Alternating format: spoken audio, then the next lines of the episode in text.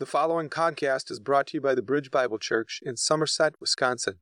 For more information, please visit our website at thebridgewired.com.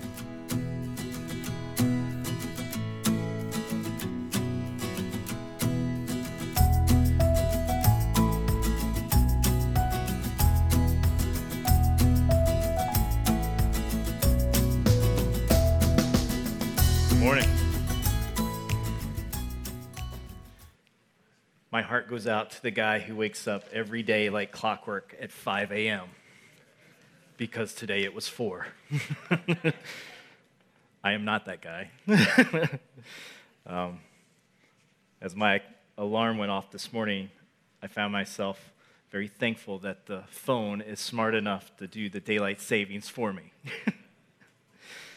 So I hope that your morning has been blessed, that that extra hour either was refreshing in sleep or that you had that moment just to have peace in the house. I got a text from my wife, and she's like, The kids are asleep, the dogs are laying down. Breakfast is on the table, music is on. I love this house right now. Like she's just like, this is good. So I pray that you had some of that this morning. We're in Revelation chapter 15 today. This is a prelude to the bowl judgments. And it's a hard chapter. We've gone through some hard chapters, but we're running fast now to the very end when Jesus will return. And we're going to see uh, the, the setup for the bowls.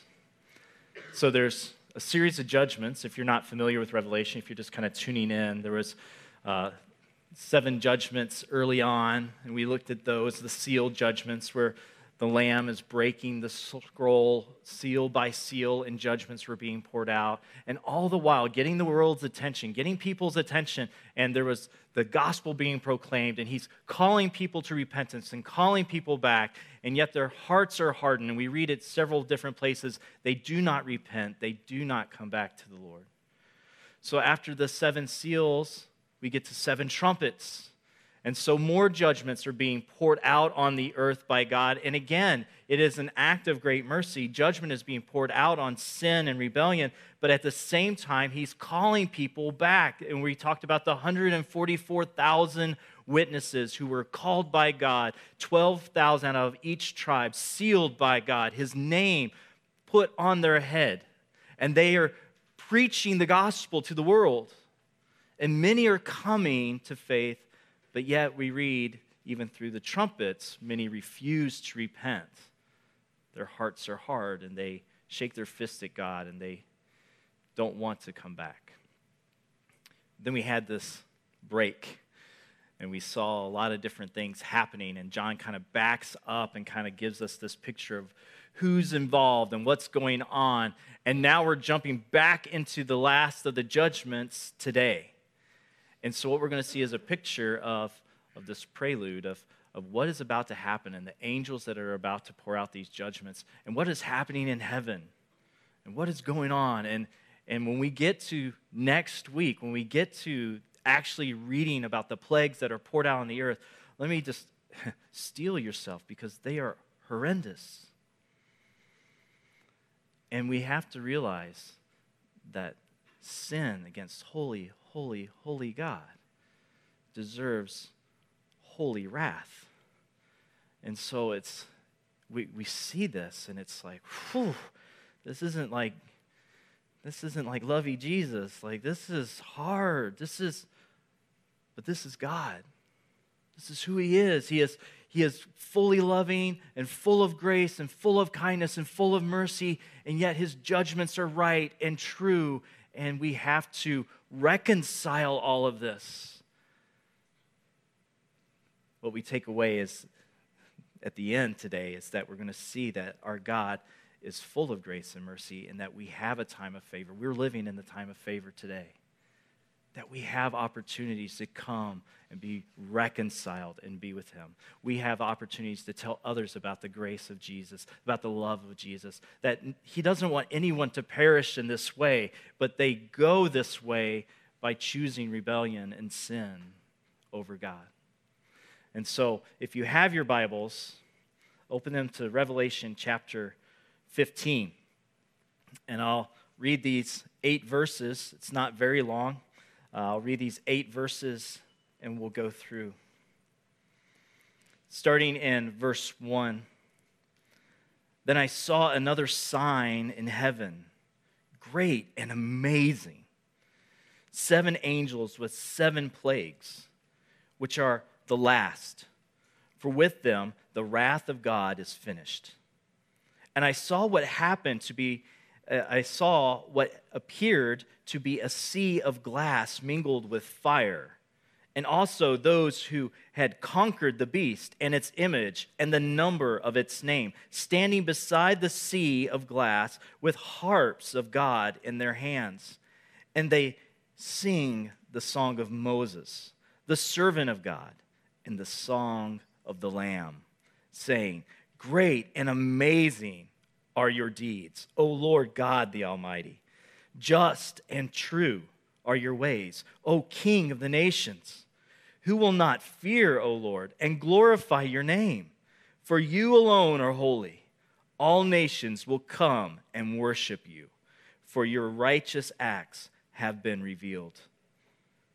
After this, I looked, and the sanctuary of the tent of witness in heaven was opened, and out of the sanctuary came the seven angels with the seven plagues, clothed in pure, bright linen, with golden sashes around their chests.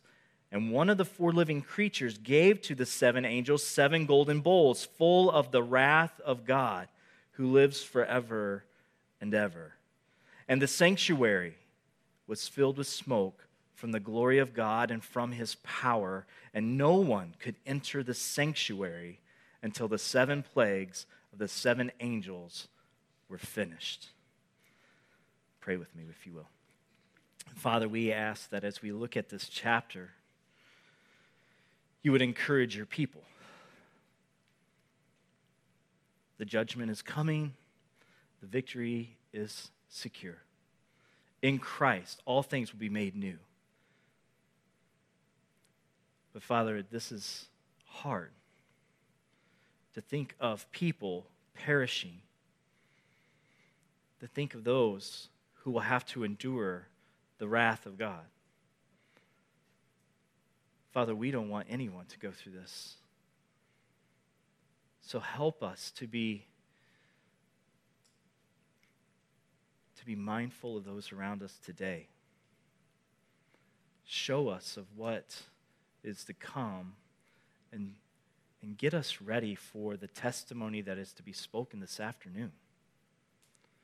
Use this chapter, God, to, to motivate your bride, to awaken her from just the rhythms of life and move her into the position of the harvest field working in the harvest.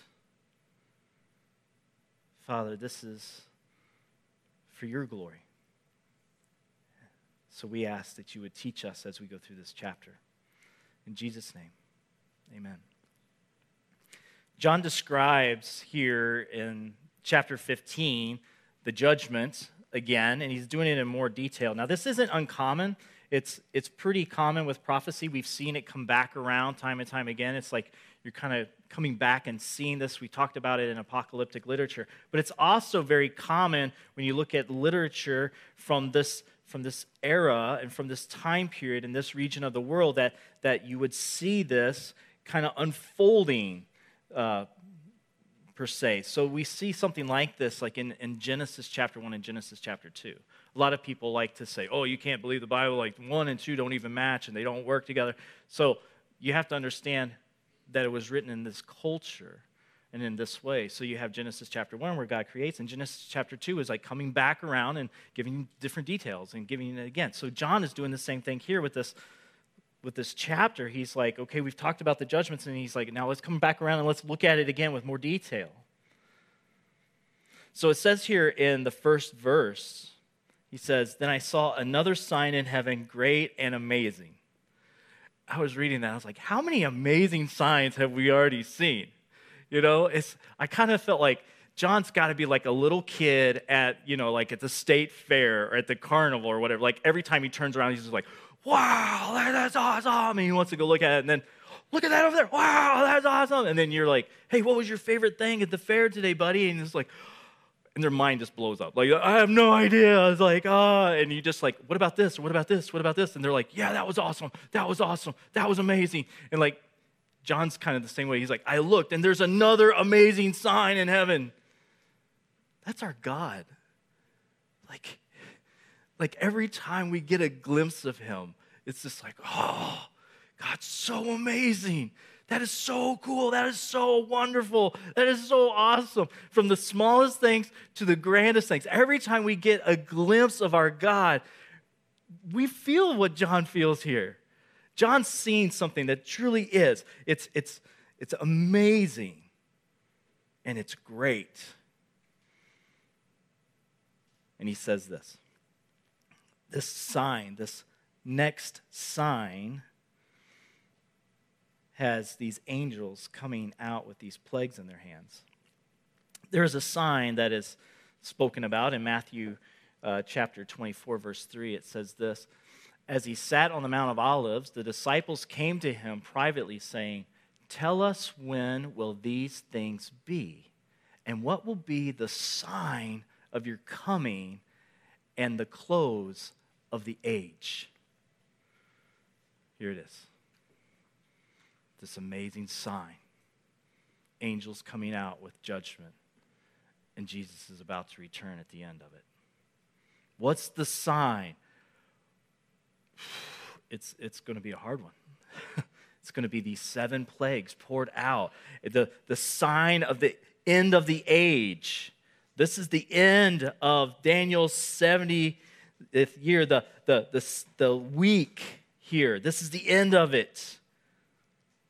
The sign is these angels coming.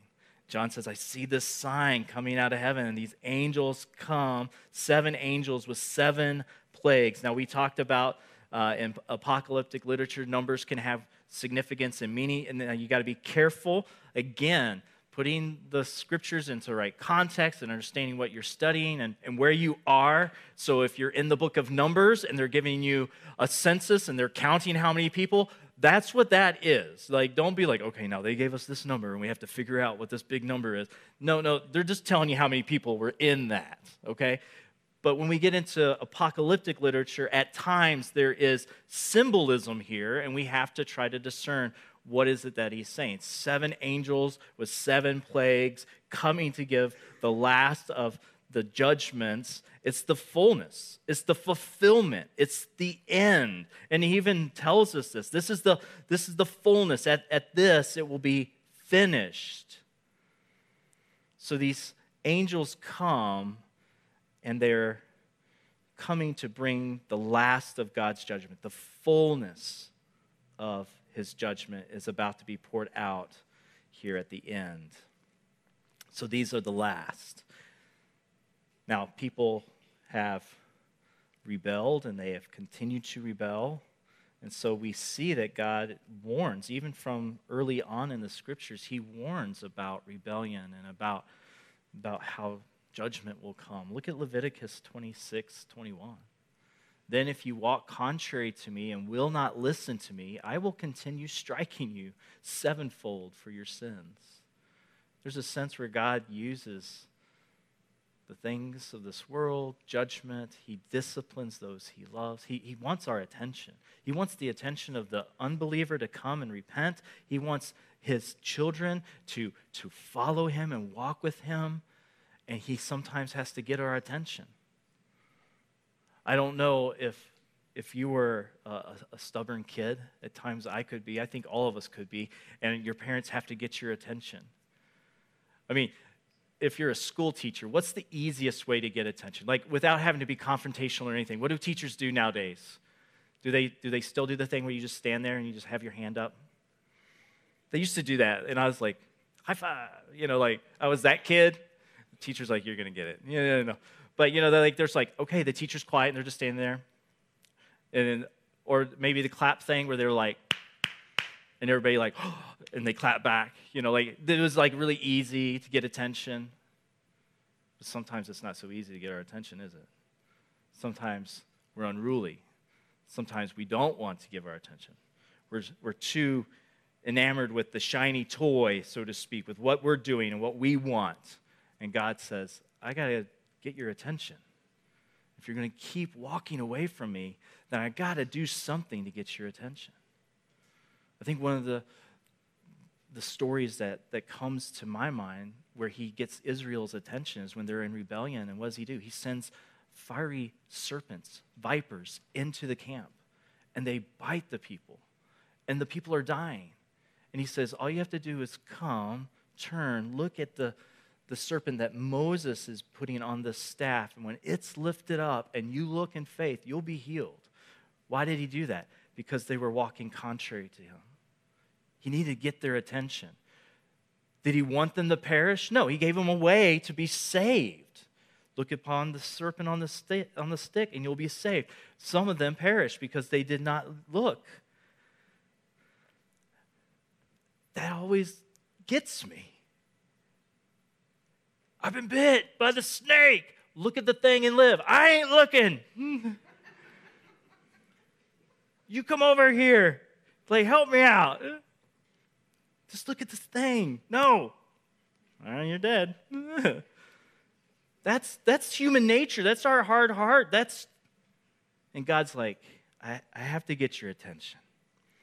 So here, this is the end. He's pouring out major wrath. It's about to be poured out.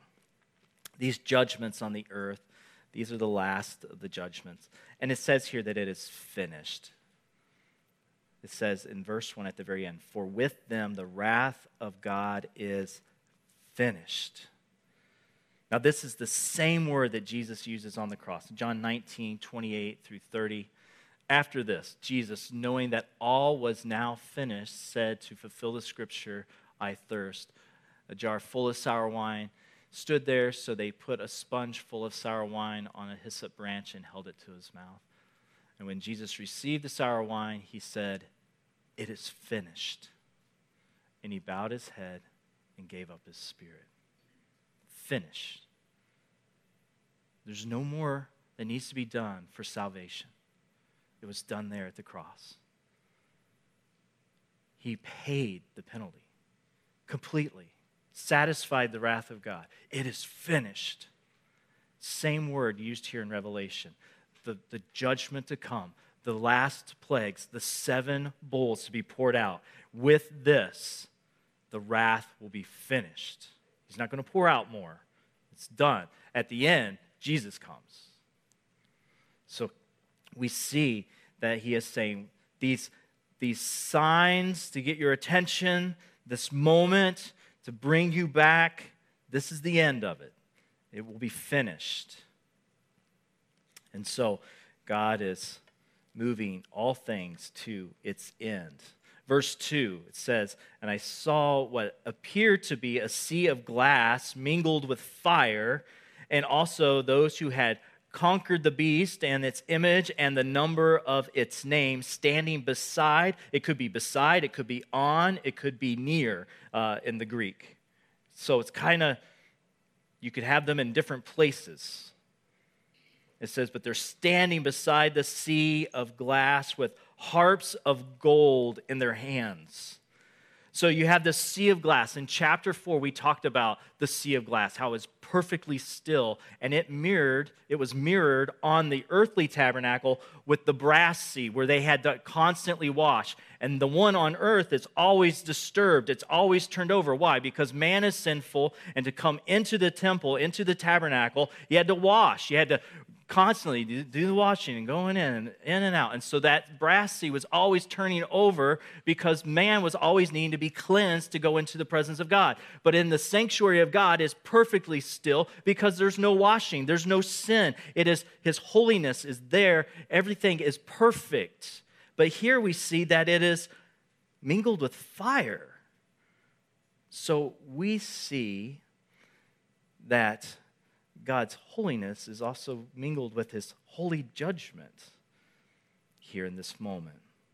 It's alluding to the, the perfect justice of God, the holy justice of God.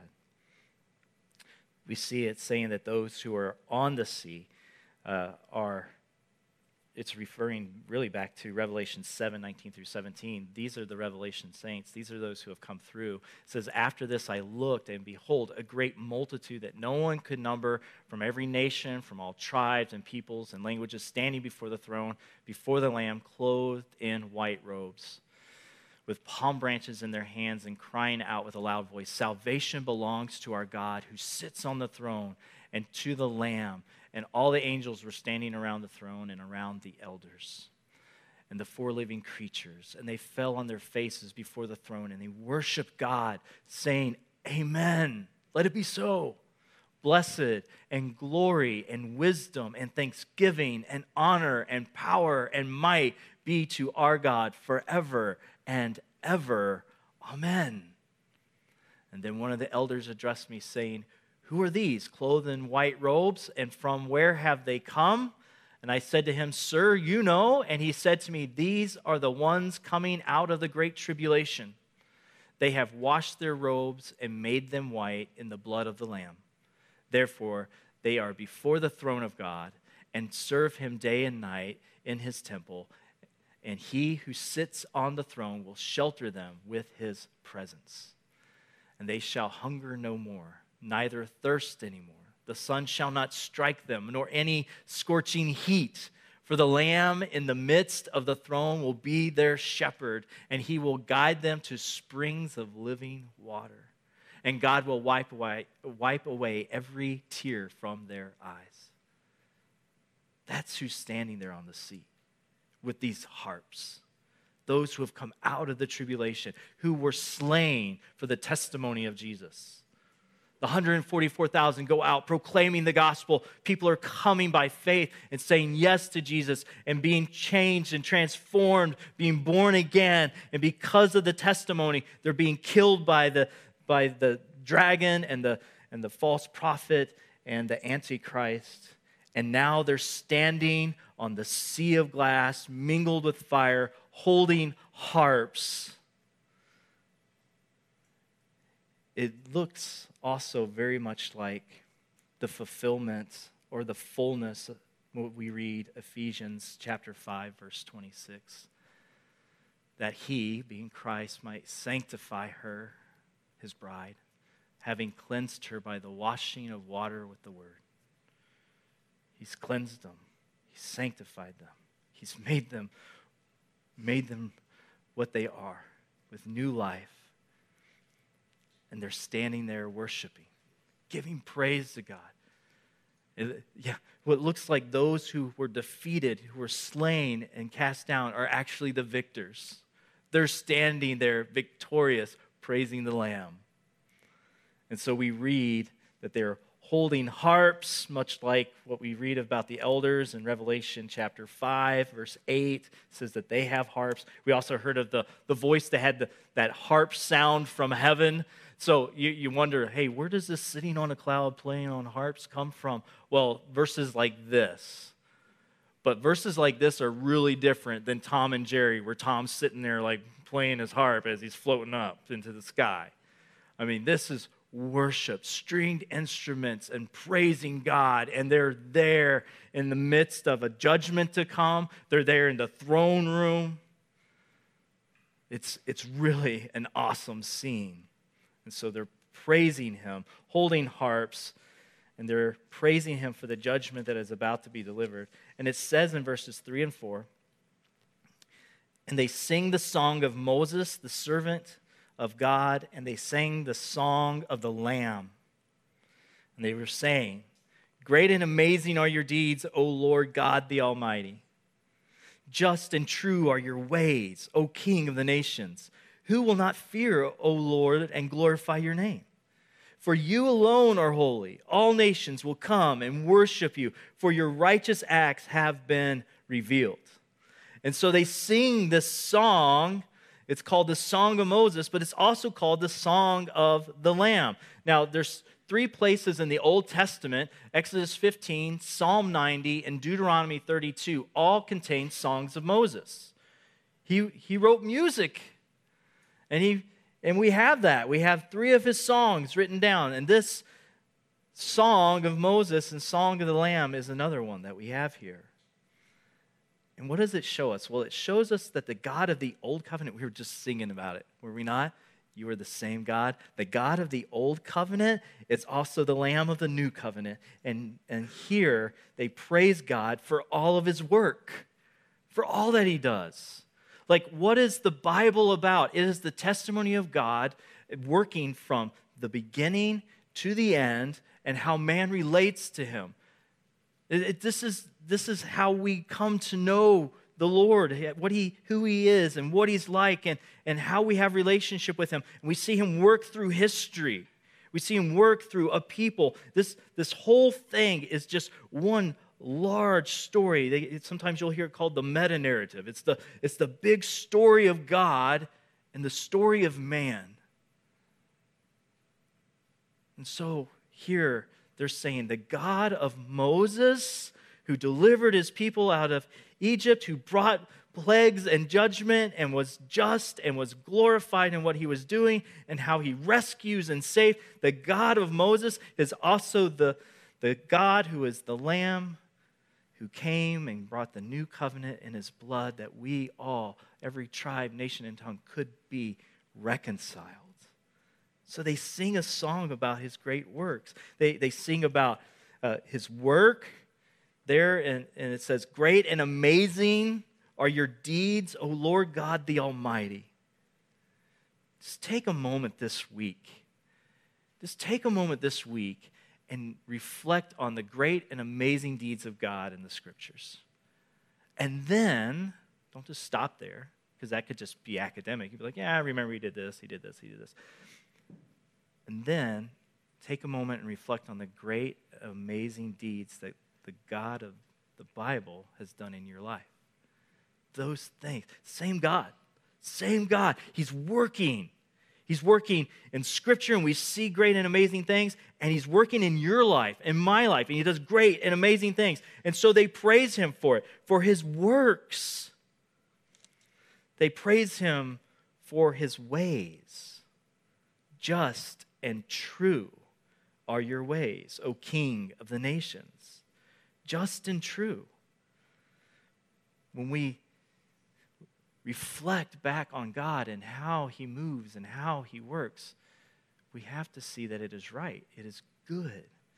And very often we see God work in our life and it's not the way we wanted it to be, but then we reflect back, you know, we're looking back and we're just like, it couldn't have been any better. Like, man, God worked that out better than I ever could have. Like, I, I never would have thought of that, or I never would have done that. And, but in the moment, we're like, God, I don't think that's the right thing. Like, hey, God, you know, I'm just saying, I'm here in the middle of it.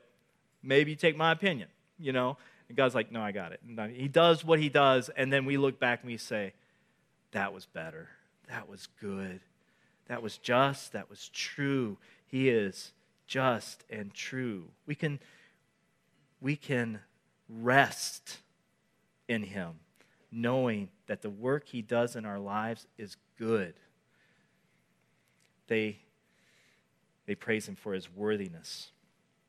Who shall not fear, O Lord, and glorify your name? You alone are holy. His worthiness.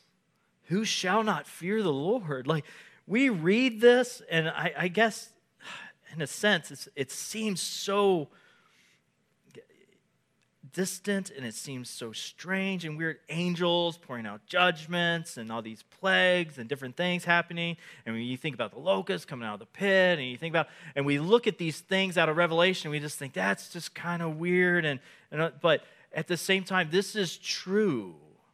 And god is doing these things and he's working and he's moving us as as the nations rage. He's moving them to their end and he's saying this is what it will be and if we're not careful, we look at it and we, we don't fear. We don't look at God and we don't have the, the right reverence and respect and awe of holy, holy God. We come presumptuous. God, well, if you're real, you're going to make this work. God, if you would just do this. God, if you just show up here, I would have greater faith in you. God, if you just, and we kind of come at Him in that vein at times And here they just say, Who is like God? There is no one like him. He is holy. Who will not fear him? Every knee will bow to him. Like we we at times need to say, Is my relationship with the Lord where it should be? Is he in the right position? Or have I kind of bumped him off the throne? you ever you ever have the small ottoman on you know that comes with the couch, you know?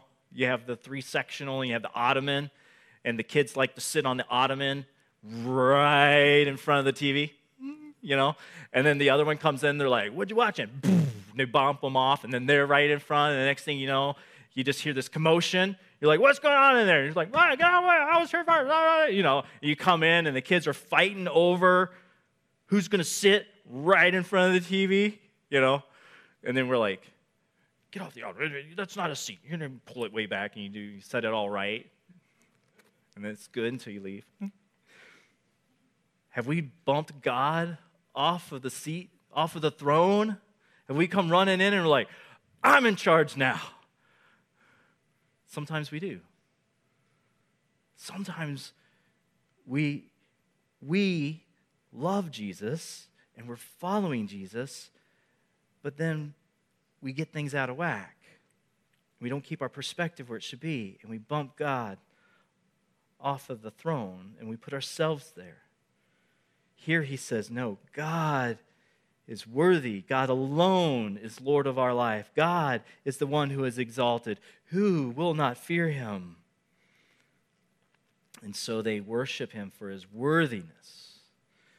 And then they point out the worship he will receive. All nations will come and worship you, for your righteous acts have been revealed. All nations will come, all will bow, all will praise him whether it's in judgment or it's in salvation, all will come. All will come.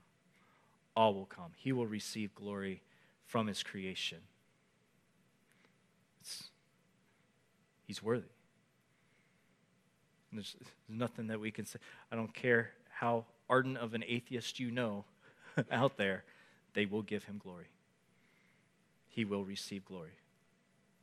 And so they praise him. They're standing there with their harps and they're on the sea of glass, and this is the judgment being poured out, and they're praising him for who he is and what he is doing. These judgments, they're right, and they're just, and they're true. We see this in Revelation 16, verse 5. Next week we'll be there, but I just want to point it out here. He says, I heard. Uh, the angel in charge of the waters say, Just are you, O Holy One, who is and who was, for you brought these judgments. Notice here again, he doesn't say who is to come because he is here. It's like God is here now. He has come. The judgment is coming. He is uh, ready to descend. So the angel says, These judgments are just and true. They're right. They're hard but they're right. Verses 7 and 8, we have the, or 5 and 6, I'm sorry. Verses 5 and 6, we have the angels. After this, I looked, and the sanctuary of the tent of witness in heaven was opened, and out of the sanctuary came the seven angels with the seven plagues, clothed in pure bright linen, with golden sashes around their chests. So these seven angels come out of the heavenly tabernacle, out of the temple and each one is holding a plague to be poured out on the earth. And in the next chapter, it's going to say that it's also referred to as the bowls of the wrath of God. So the, the bowls that they will receive, and in the next uh, verse that we'll read about here in a second, the, the wrath of God full with these plagues. So these angels come out and their clothing, their clothing is magnificent and it's different than other angels. And we see at different times uh, angels dress differently, and that's, that's important to note. There's symbolism behind it, there's meaning behind it. So their clothing is a reminder that God's judgment is pure, His judgment is right. Bright linen, golden sashes coming with these plagues. So I want us to like separate for a moment um, the judgment of God from like culture in a, in a way. When we think about things happening in the movies and all that, there's always like someone setting something right. It's like, oh, that was wrong. We need the hero to come in and set it right. And we see all kinds of different heroes in our culture. And what we often see, as I was reflecting on this, is that we often see that these heroes are anti heroes in a sense that they come and they bring vigilante justice. It's like, uh, you know, the law isn't going to happen. They're not going to get the right trial in court, or that evil is too great. So we got to come and we have to do whatever it takes. And they come against what is right and true. They become vigilantes of justice, and they and they come and they and they save people, or they make things right, or they make it good. And you look at all of these different heroes that are out there today. I mean, look at Marvel and DC and all the different things. There's so many anti heroes in that group. They don't work within the law, they work around the law. They're vigilantes. Angels are not vigilantes, they bring perfect justice from a perfect king. They bring what is absolutely right. We don't have to worry about an anti hero coming to save the day. When these angels show up and the judgments of God comes, it, it is God coming and doing what is right. He is the hero. And so I don't want us to think of these angels as some kind of heavenly vigilante that just makes things right because the Antichrist has messed everything up so bad with the devil behind him and the false prophet. And so we have these, you know, these guys, these angels that come out and they're like the Wild West and we're like, we'll make it right. No, they, they come from God. If you want to think Wild West, God is the sheriff and he is making it right. Verses 7 and 8 it says, And one of the four living creatures gave to the seven angels seven golden bowls full of the wrath of God who lives forever and ever. And the sanctuary was filled with smoke from the glory of God and from his power. And no one could enter the sanctuary until the seven plagues of the seven angels were finished. So the living creatures come and they give the bowls to the angels for the plagues, and that it's also full of the wrath of God. And this is, this is what we saw announced by the angel in chapter 14, verses 9 and 10. And another angel, the third, so in the previous chapter, three angels, three announcements. The third announcement a third angel followed them, saying with a loud voice, If anyone worships the beast and its image and receives a mark on his forehead or on his hand, he also will drink the wine of God's wrath, poured full strength into the cup of his anger, and he will be tormented with fire and sulfur in the presence of the holy angels and the presence of the Lamb. So the bowl of God's wrath is handed to the angels who have the plagues, and they're about to pour this out. And those who have the mark are the ones who will be tormented by these judgments. So we see God fulfilling all that He has proclaimed, all that He has announced. Everything is being made right. What stood out to me, though, is the last part, this last verse. The sanctuary was filled with smoke from the glory of God and from his power, and no one could enter the sanctuary until the seven plagues of the seven angels were f- finished. It's filled with smoke from God's glory, from his power, and it says no one's able to enter until this is done. So there is a moment where there's no reprieve. You can't approach the mercy seat. No one can come in. No one comes before him. The way is shut. He has shut it with his glory. The smoke fills the tabernacle where the mercy seat lies, where the one who brings grace and mercy to those is. He's there, and no one can approach him until these judgments are done, which means these will be fulfilled. And in the midst of them being poured out, he is not going to relent. And that is just and right. We, we look at this and it should give us pause. It's, it's been open. I mean, we, we think about what Christ has done. The, the veil was torn. And through Christ, through his body and through his blood, we now can approach the throne of grace with confidence, not at that moment. The prayers of the saints, the 144,000 crying out, watching what God is doing as He's pouring out plagues on humanity, and they're seeing that. And no doubt they're, they're lamenting and weeping and seeing this, and they're saying, Oh Lord, have mercy. And He's like, You cannot approach the mercy seat. These will be done. There's no reprieve. It should give us pause. We, at this moment, we can approach because of Jesus. The door in heaven is open. We see that in a couple of places. John talks about the door open to heaven. Here, the angels come out, it is open. There's, there's time in this moment. So we're in this moment of the Lord's favor. Look at Luke 4 18 through 19. This is Jesus speaking. He says, The Spirit of the Lord is upon me because he has anointed me to proclaim good news to the poor.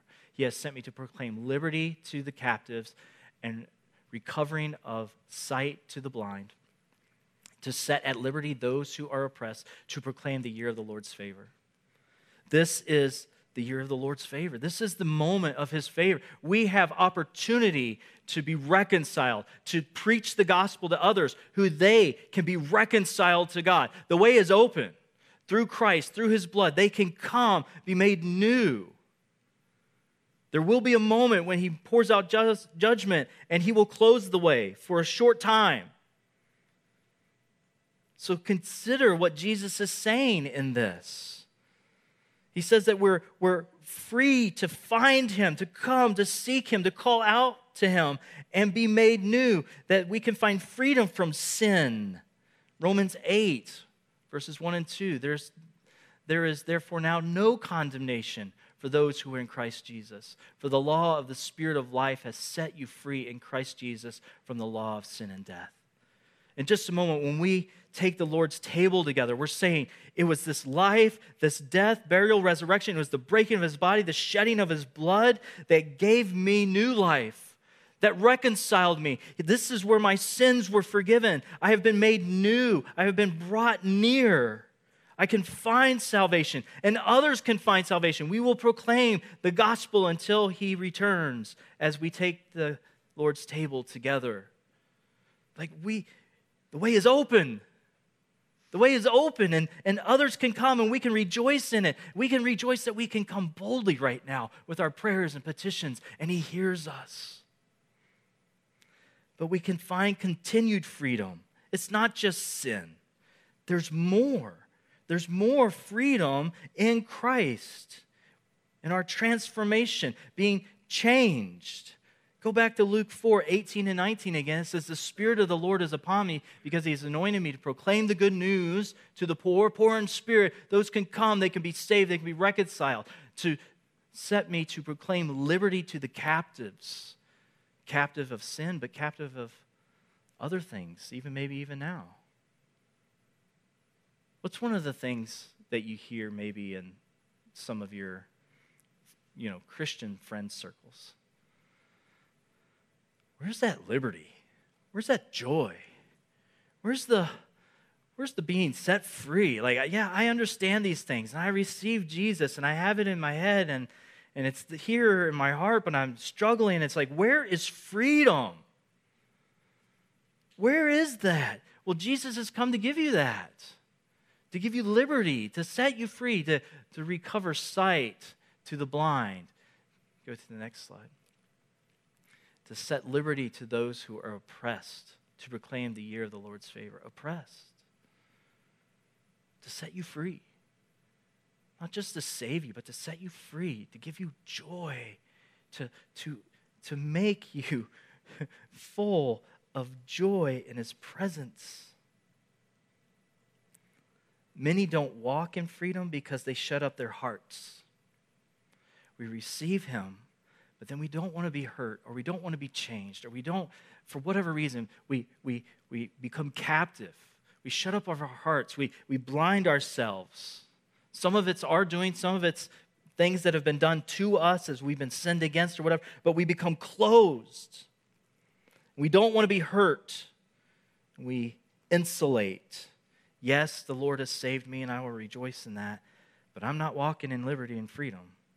But that's okay. One day, He'll wipe away those tears. He has liberty and freedom for you today. The way is open. The way is open. You can come and you can bring those, those things. Why do we have a prayer team? Because we want to pray for you so you would be set free, that you would have liberty and freedom, that you're not walking in oppression. So, Psalm 24, verses 7 and 8. I love this every time I read it, I hear my kids singing it because they had to sing it on a Sunday uh, evening in front of the church when they were little, and uh, they weren't as happy as the psalmist. Uh, but uh, it says this Lift up your head, O gates, and be lifted up, O ancient doors, that the King of glory may come in. Listen, I feel like many of us are like ancient cities. Yeah, I'm a dwelling place of the Lord. He is my king. He is over all things. I am this city and the Lord is my king. But my gates are shut, my doors are sheltered. I do not have him in. Lift up your gates. Throw those things off. Open the doors. Let the King of glory come in and bring transformation, bring healing, bring new life. Lift up your head, O gates, and be lifted up, O ancient doors, so the King of glory may come in. Who is the King of glory? The Lord, strong and mighty. The Lord, mighty in battle. I don't know if I can overcome it. You don't have to. He does. He's the one in the battle. He's the one who returns and makes all things new. Remember, we, we talked about it a couple weeks ago. The white horse, Jesus returned. He has an army behind him, and the army does nothing. They just come with him. They're, they're worshiping as they come, probably.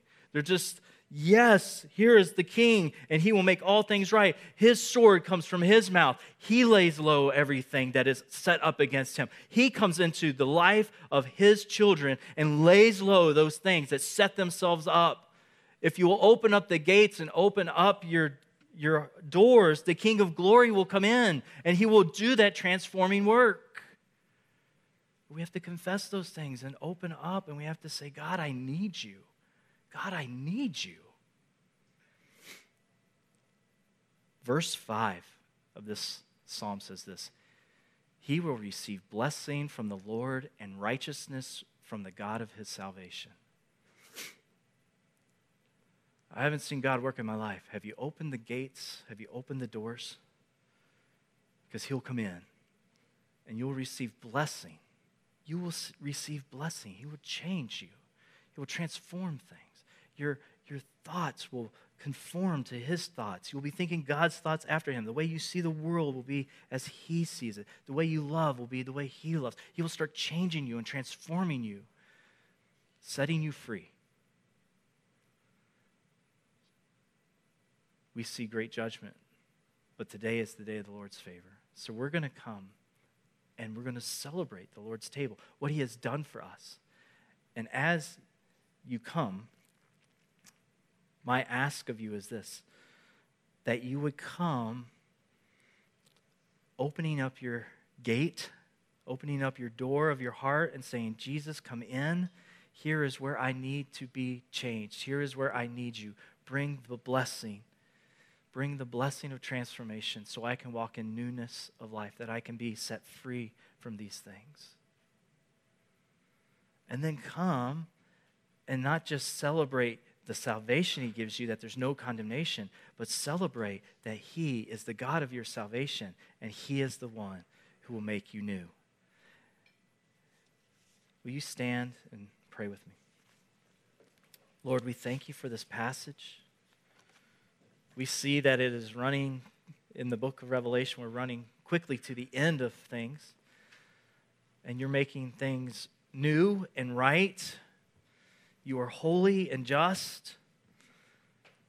But in this moment right now, we, your people, have an opportunity to come and worship at the Lord's table, at your table, celebrating that your body was broken for us, your blood was shed for us, that we are made new, And not just made new, but that you release the captives, you give sight to the blind, that you, that you bind up the broken. You bring blessing when we open the gates. So as we silently pray and then come corporately to partake of the Lord's table, God, we ask that you would do a good work in us. And those of us who have been held too long in oppression and in sin and under bondage of some sort, whatever that may be, I pray today, Lord, that you would break them free. And that as they take the Lord's table, they would just be full of your spirit and full of joy as they worship you, the God of their salvation. We ask all this in Jesus' name. Amen. Thank you for listening. The Bridge Bible Church stands to exalt the name of Jesus. We seek to be a community that gives glory to Christ above all things and welcomes all people to join us in worshiping Him. If you don't have a church home, consider visiting ours. We are ordinary people who want to live life with authentic faith. For more information on how to get connected, deepen your faith, and experience what God has for you, please visit our website at thebridgewire.com.